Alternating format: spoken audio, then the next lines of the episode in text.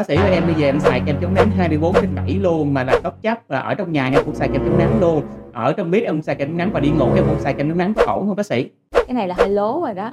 Cái này là hơi lố rồi đó. Tại vì á, là kem chống nắng á, là nó phải có nắng mới chống. Còn bây giờ không có nắng á, thì các bạn chống nắng để làm cái gì? Dĩ nhiên các bạn sẽ nói là có ánh sáng xanh. Vậy thì ánh sáng xanh phải có ở trong những vật dụng nào? Ví dụ như ánh sáng xanh là sẽ có từ cái nguồn sáng tự nhiên hoặc là ánh sáng xanh sẽ có ở trong những cái nguồn máy tính là điện thoại. Nhưng mà bây giờ máy tính với điện thoại là các bạn đã có cái màn hình chống ánh sáng xanh rồi tại sao không đi dán đi? Mà tại sao lại phải bôi kem chống nắng một đống trên mặt? Rồi sau đó lại kêu rằng là lỗ chân lông to bít tắc lỗ chân lông rồi da nổi mụn. Rồi sau đó đó sau tiếp theo cái bước á, mà bít tắc lỗ chân lông á, thì các bạn lại xài tới a a b a.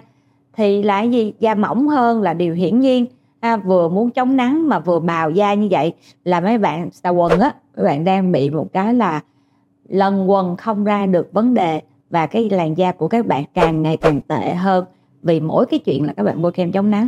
Như vậy thì hỏi rằng bác sĩ có phản bác hay không thì bây giờ tùy của các bạn tại vì làn da của các bạn là các bạn tự quyết định. Nhưng nếu như quan điểm về một người làm đẹp mà thông minh á thì chúng ta phải biết là cái sản phẩm mà sản xuất ra cho chúng ta dùng á, là chúng ta phải dùng đúng thời điểm và đồng thời chúng ta phải dùng đúng liều lượng và đồng thời là da chúng ta có cần thiết hay không.